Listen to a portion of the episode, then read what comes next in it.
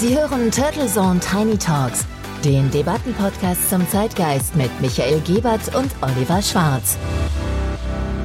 Guten Morgen und herzlich willkommen bei Turtle Zone Tiny Talks an diesem wunderbaren 12. Dezember. Sie hören die Episode 107 und auch an diesem Montag begrüßen Sie wieder Dr. Michael Gebert und mein sehr geschätzter Co-Host Oliver Schwarz. Servus, Oliver. Servus, Michael. Letzte Woche hatten wir ja zum 121. Geburtstag von Walt Disney gedacht und versprochen, heute die große Walt Disney Company ein bisschen genauer anzuschauen und zu betrachten. Und es ist nun auch schon fast 100 Jahre her, dass sie gegründet wurde und unsere Kindheit wahrscheinlich auch die Kindheit unserer Eltern und unser Leben begleitet haben. Ja, ich denke, dass fast niemand auf dieser Welt aufwachsen kann, ohne irgendwie mit den Figuren und Geschichten von Disney in Berührung zu kommen. Selbst Kim Jong-un ist Fanboy und hat die singende Teekanne aus der nordkoreanischen Variante von Die Schöne und das Biest, der immerhin auch geheiratet. Ja, da siehst du mal, wie weit diese Kultur der Freude auch dann trägt und schallt, ja. Und selbst in den entlegensten Gegenden findet man Comicfiguren, die an Mickey Mouse irgendwie erinnern. Und Minnie Maus Frisuren sind ja ohnehin seit Jahren angesagt bei den Mädels weltweit. Ich erinnere mich noch an meinen allerersten Besuch im Original Disneyland in Anaheim in Kalifornien. Das war wirklich ein richtig tolles und friedliches Erlebnis geradezu entschleunigt. Das war in der Vorweihnachtszeit und die Weihnachtsparade, die Musical-Show mit Die Schöne und das Biest, die waren wirklich sehr, sehr schön. Dagegen sind heutige Freizeitparks mit ihren immer wilderen Fahrgeschäften doch ein ziemlicher Kontrast. ja, äh, kann ich dir zustimmen. Die Erinnerung habe ich auch und die Diversifizierung des Disney-Konzerns mit den vielen neuen Aktivitäten verlief ja auch nicht einfach so gestreamlined und problemfrei. Denn das Unternehmen hat ebenfalls in den letzten 100 Jahren eine wirkliche Achterbahnfahrt hinter sich und profitiert heute insbesondere von zwei großen Übernahmen, nämlich die Pixar Studios und Marvel. Beides hat nur wenig mit dem eigentlichen urtümlichen Erbe von Walt Disney zu tun. Das stimmt und dennoch verbinden wir ja doch immer noch eher die Kinoklassiker wie Susi und Strolch oder das Dschungelbuch mit Disney als die heute kommerziell überaus erfolgreichen Marvel-Verfilmungen und die überaus fotorealistischen Computeranimationen von Pixar, die sind zweifellos extrem faszinierend, aber natürlich irgendwie schon ein bisschen so das Gegenteil der handgezeichneten Filme des Altmeisters Disney. Ja, definitiv. Da kann man noch ein bisschen die Unschärfe und aber auch nicht unbedingt dieses Perfekte, obwohl er Perfektionist war, aber das Perfekte lässt sich da nicht unbedingt sehen im Vergleich zu den komplett computeranimierten. Aber dann lass uns doch jetzt einfach mal loslegen mit der Geschichte des Walt Disney Konzerns, mit der Walt Disney Company nach einem kurzen Sponsorenhinweis. Dieser Podcast wird Ihnen präsentiert von Visual Communications Experts. Wir bringen Sie auf Sendung. Video, Livestreaming, Webinare und Podcasts. Ihre Experten für Audio und Video in der Unternehmenskommunikation. Weitere Informationen unter www.visual-communications-experts.com. Sie hören die Episode 107 der Turtles und Tiny Talks und im zweiten Teil unseres Disney Specials beschäftigen wir uns heute mit der Walt Disney Company, die nächstes Jahr ihren 100. Geburtstag feiert. So, machen wir es, Oliver. Magst du denn kurz die Einführung dazu machen, dass wir wirklich auch auf der sozusagen richtig guten Mickey Mouse Level sind? Sehr, sehr gerne. Walt Disney und sein Bruder Roy, von denen wir ja schon in der letzten Episode berichtet haben, gründeten 1923 die Disney Brothers Cartoon Studios. Das war für Walt Disney dann auch schon bereits der zweite unternehmerische Anlauf, diesmal aber direkt in Hollywood in Burbank, wo auch heute noch die ganzen großen Studios wie Warner Brother und alle Namen, die man sonst so kennt, angesiedelt sind.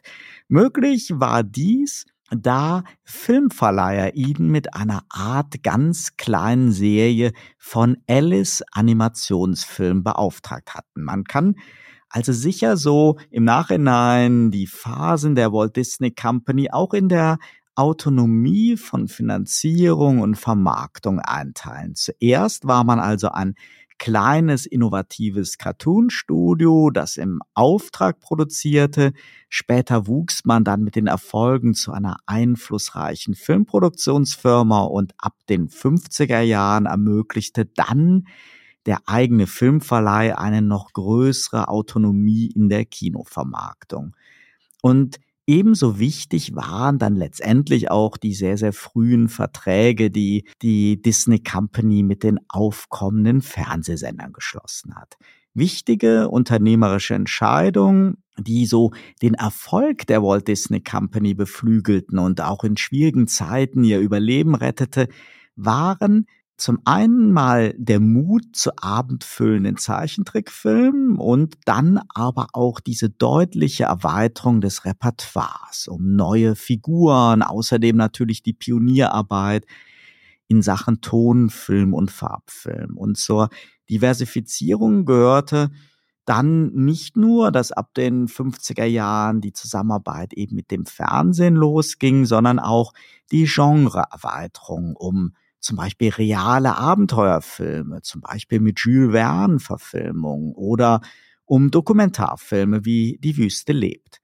Disney nutzte seine Prominenz und seine aufkommende TV-Präsenz auch, um das Filmgeschäft mit einem ersten Vergnügungspark, dem Disneyland in Anaheim, zu erweitern. Und diese große Bandbreite an Aktivitäten erlaubt es dann auch, dass man erste Erfolge mit Merchandising erzielt hat. Das war ja damals auch noch ein sehr zartes Pflänzlein und Disney ist da sicherlich auch dann ein Großmeister da drin, beziehungsweise der Disney-Konzern. Den lange Zeit größten Disney-Filmerfolg in Deutschland, das Dschungelbuch, den erlebte Walt Disney leider nicht mehr selber. Er starb kurz vorher im Jahr 1966 und sein Bruder Roy erweiterte dann aber konsequent das Imperium, auch um ein Disneyland in Orlando in Florida.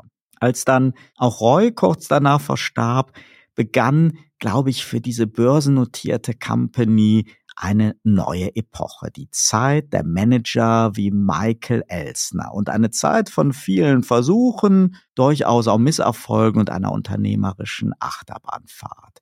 Und die Walt Disney Company, die galt dann auch immer wieder als Übernahmekandidat. Und der US-amerikanische Kabelfernsehgigant Comcast bot angeblich sogar 66 Milliarden Dollar. Doch es kam dann alles ganz anders. Und du hast es ja in der Anmoderation auch schon erwähnt, denn mit dem Kauf des Marvel Verlags für 4 Milliarden Dollar 2009 und den Kauf von Lucasfilm und Pixar legte Disney den Grundstein für wirklich ganze Serien überaus erfolgreicher Kinofilme und damit natürlich auch ganz neuer Merchandising-Produktfamilien und Erlössträngen. Während dieser ganzen Zeit hat die Walt Disney Company zwar mit wirklich allem mehr Geld verdient als mit ihren klassischen Zeichentrickfilmen. Dennoch wurde zum Glück das Genre nie ganz aufgegeben. Und obwohl ja der CEO Michael Elsner Gerüchten zufolge mehrfach kurz davor stand. Und so konnte dann Walt Disneys Neffe Roy E. Disney weiterhin als Leiter der Animationsabteilung arbeiten und zu verdanken ist diesem Umstand dann sicherlich auch dass Disney dann auch wieder mit klassischen Zeichentrickfilmen wie Der König der Löwe in den 90er Jahren noch einmal riesige Erfolge erzielt. Und mittlerweile sind ja auch wirklich viele der Filmklassiker als Musicals äußerst erfolgreich, zuletzt vor allem Disneys Die Eisprinzessin. Und bei dem riesigen Fundus an Content und Entertainment ist es, glaube ich, dann logisch, dass das Unternehmen nun auch auf einen eigenen Streaming-Kanal setzt. Ja, also die Geschichte von Disney da auch, auch die Anzahl der verschiedenen Helden, Charaktere und Geschichten ist so umfangreich. Ich glaube, das ist äh, im Zweifelsfall nochmal einen Almanach wert, den es bestimmt auch gibt. Spannend zum Thema Merchandising, was du erwähnt hattest, fand ich die äh, wirklich auch nochmal bereits 1933. Da war Merchandising noch gar nicht so in aller Munde. Und ähm, ein ähm, entsprechender Mann dort, Kay Kamen, kam auf Disney zu und hat gesagt, ah, du, ich gestalte dir einfach mal komplett das Merchandising um. Und bereits ein Jahr später hatte Cayman 40 Lizenzen für Mickey und innerhalb von zwei Jahren dann wurde dieser Verkauf von fast 35 Millionen US-Dollar ähm, auch realisiert. Und das war zu der Zeit, so zumindest behauptete es Walt Disney 1934, äh, der absolute größte Merchandising-Coup, mit dem er mehr Geld verdienen konnte als mit den Mickey-Filmen. Aber sind wir doch mal erstmal glücklich, dass es dann auch wirklich Mickey-Filme waren und nicht wie anfänglich Oswald the Lucky Rabbit, an denen er dann die Rechte in dem Fall verloren hat, nämlich an Universal und seine Frau hatten wir ja in der letzten Version und unserer Episode erzählt, genau diesen Namenseinfall hatte, dass äh, den Ersatz für Oswald eben nicht Mortimer Maus ist, sondern Mickey Mouse. Wir sind ja stehen geblieben in dem Universum der Neuzeit rund um Disney und da muss man ganz klar sagen, Disney jetzt ist eine komplette in vier große Epizentren aufgeteilte Entertainment Company. Einmal die Studio Entertainments, dazu gehören so Klassiker wie natürlich Walt Disney Studios, 21st Century Fox, Lucasfilm und Marvel mit all ihren Outlets und Benchmarks dahinter. Dann gibt es noch die Media Networks. Da mag der ein oder andere überrascht sein. Da gehört eben nicht nur National Geographic dazu, sondern auch ESPN, der Sportkanal, ABC und natürlich der Disney Channel, in dem es dann auch vielleicht später noch ein bisschen Infos den guten und bekannten Mickey Mouse Club gibt, aus dem auch sehr viele Stars rausgekommen sind. Dann gibt es Parks, Experiences und Products nennt sich das. Da ist natürlich alle Themenparks mit bis hin zu Tokio und China und Nordamerika. Dann der Disney Store als eigene Entität, die Disney Publishing Worldwide, da sind unsere wunderbaren Disney-Heftchen, die wir immer so gerne lesen drin, und die Walt Disney Imagineering, das ist sozusagen die Kreativabteilung. Und dann gibt es aber noch im Bereich der Streaming-Generation Direct to Consumer und International. Darunter dann natürlich der Streaming-Kanal Disney Plus, der jetzt auch Corona-bedingt in den letzten zweieinhalb Jahren extrem erfolgreich auch in Europa und auch in Deutschland gestartet ist. ESPN Plus, ein erweiterter Hintergrundsportkanal Hulu, den es, glaube ich, in Deutschland noch nicht so richtig gibt, außer man hat VPN und Hotstar, ein, ein mehr entertainment getriebener Bereich. Also die nennen es selber das sogenannte Disney Multiverse. Und dieses Road to the Multiverse letztendlich ist genau die Strategie, die sie hier versuchen zu fahren. Alle möglichen Interaktionspunkte mit den verschiedenen Charakteren und Storylines um den Disneyland-Konzern herum, um den Walt Disney-Konzern herum wirklich aufzugreifen. Und wenn man sich zum Beispiel im Marvel-Universum mal die letzten Filme anschaut, dann ist es ja wirklich ein schon fast Durcheinander der verschiedenen Heldinnen und Helden. Da gibt es Marvel-Filme, wo drei, vier Heldenstränge aus urtypisch erstmal völlig unterschiedlichen Hintergründen zusammengewürfelt werden, was das Ganze natürlich nicht unbedingt weniger attraktiv, sondern eigentlich skurril attraktiv und sehr, sehr farbenfroh gestaltet. Also die Disney Company hat sich hier wirklich aus den verschiedenen Tiefen aktuell zumindest in eine Firma entwickelt, in der nicht nur knapp über 220.000 ähm, Mitarbeiter einen Job haben und äh, Geld verdienen, sondern auch ein globales Unternehmen mit einem wirklich, denke ich, globalen Brand, ein Markenstamm, der mindestens so groß ist wie Coca-Cola. Also müsste man mal rausfinden. Also ich glaube, Coca-Cola, Disney und Michael Jackson sind so in der Liga der Top Ten auf jeden Fall. Und das ist natürlich schon eine super Sache.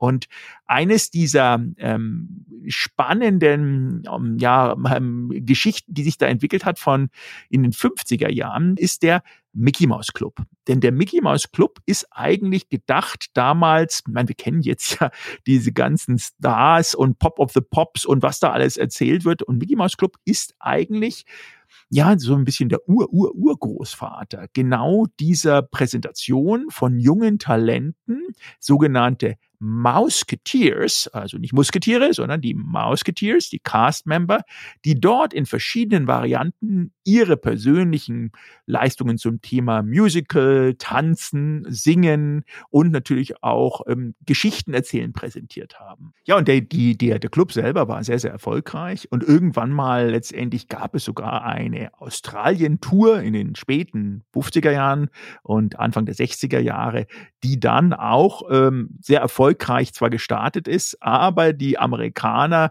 hatten dann anscheinend ähm, ja den Absprung nicht dahingehend geschafft, dass sie den australischen Mainstream 100 äh, Prozent und die australischen Geschichten aufgenommen hatten, so dass der dann leider auch wieder nach knapp einem Jahr rausgeflogen ist aus dem australischen Fernsehen. Dennoch war, glaube ich, der Disney Club ein bisschen so der Übergang zwischen all den ja künstlichen möglichen Charakteren gezeichnet oder auch gerendert hin zu wahren Personen. Ob das jetzt natürlich alte Bekannte sind äh, wie Sharon Bate oder äh, Chucky O'Brien, das sind so alte Haut gegen Hautigen aus den 50er Jahren, sind es natürlich natürlich auch Leute aus der, aus der Neuzeit, die diesen großen Talentpool Disney Club für sich genutzt haben und jetzt ähm, wirklich zu Topstars geworden sind. Nicht nur im Disney-Universum, sondern auch jenseits dieser Heimat Disney Channel oder Walt Disney World. Was aber auch spannend ist, wenn wir ja gesprochen haben über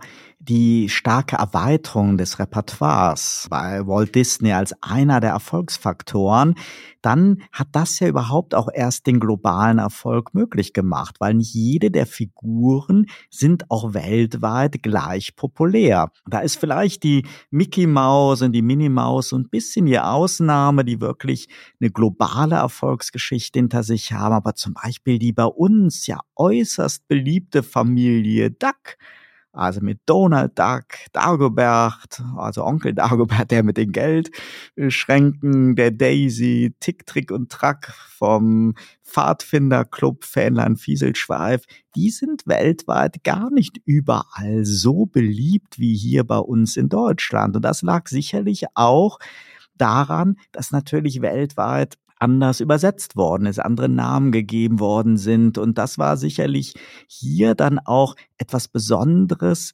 dass die Zeichnung, und das war bei der Familie Duck, war natürlich sehr stark geprägt, also Entenhausen von dem amerikanischen Zeichner Karl Barks, dass der in der Übersetzung hier bei den deutschen Ausgaben die Kunsthistorikerin Erika Fuchs da eine Übersetzung gemacht hat, die sicherlich sehr, sehr frei war zu dem amerikanischen Original, damit aber den Geschichten nochmal ein ganz anderes Level gegeben hat. Und in der Folge hat sich sogar eine ganze Bewegung entwickelt, und zwar der Donaldismus. Und das ist wirklich eine Bewegung, die auf hohem ja, wissenschaftlichen und intellektuellem Niveau sich eben wirklich mit einer donaldistischen Utopie oder auch Themen wie dem Entenhausener Universum, dem Klima in Entenhausen, allen möglichen Themen widmet. Und es gibt seit 1977 hier in Deutschland zum Beispiel die Deutsche Organisation nicht kommerzieller Anhänger des lauteren Donaldismus in Hamburg gegründet. Ja, köstlich. Aber da siehst du mal, also welche in dem Fall ja wirklich positiv als ja wissenschaftliche sozusagen donaldistische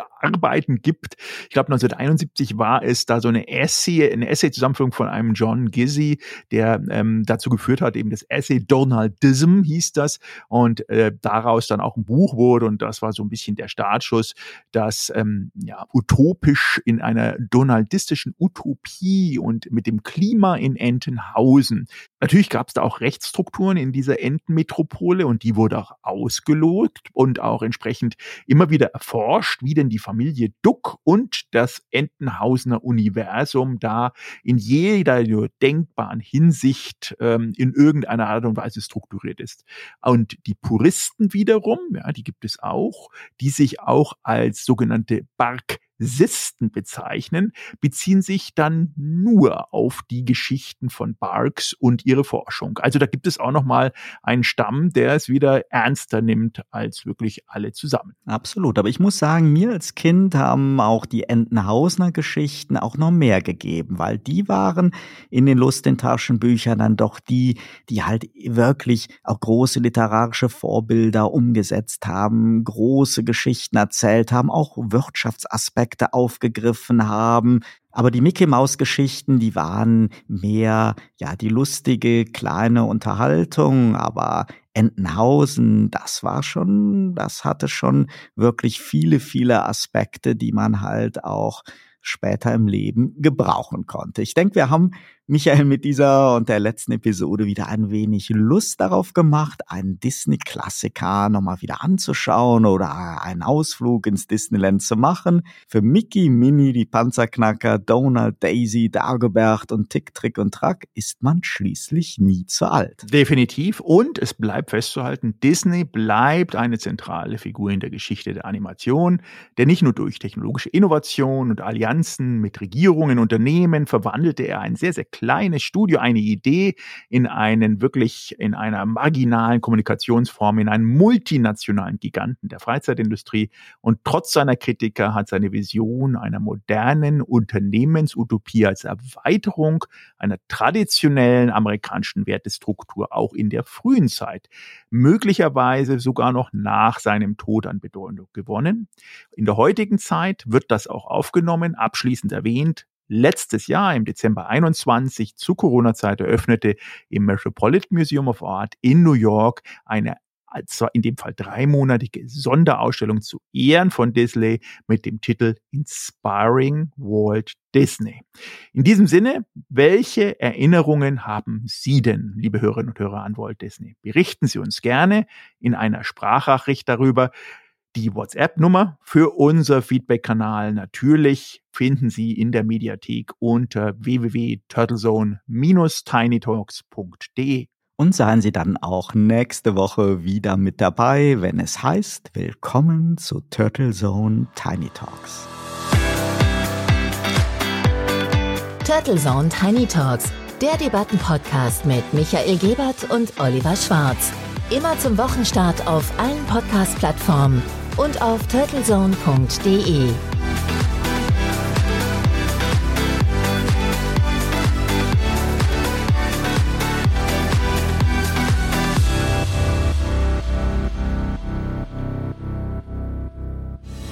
Für Werbung in diesem Podcast oder eine Sponsoring-Partnerschaft wenden Sie sich bitte an Turtle Media unter 0721 977 907 15.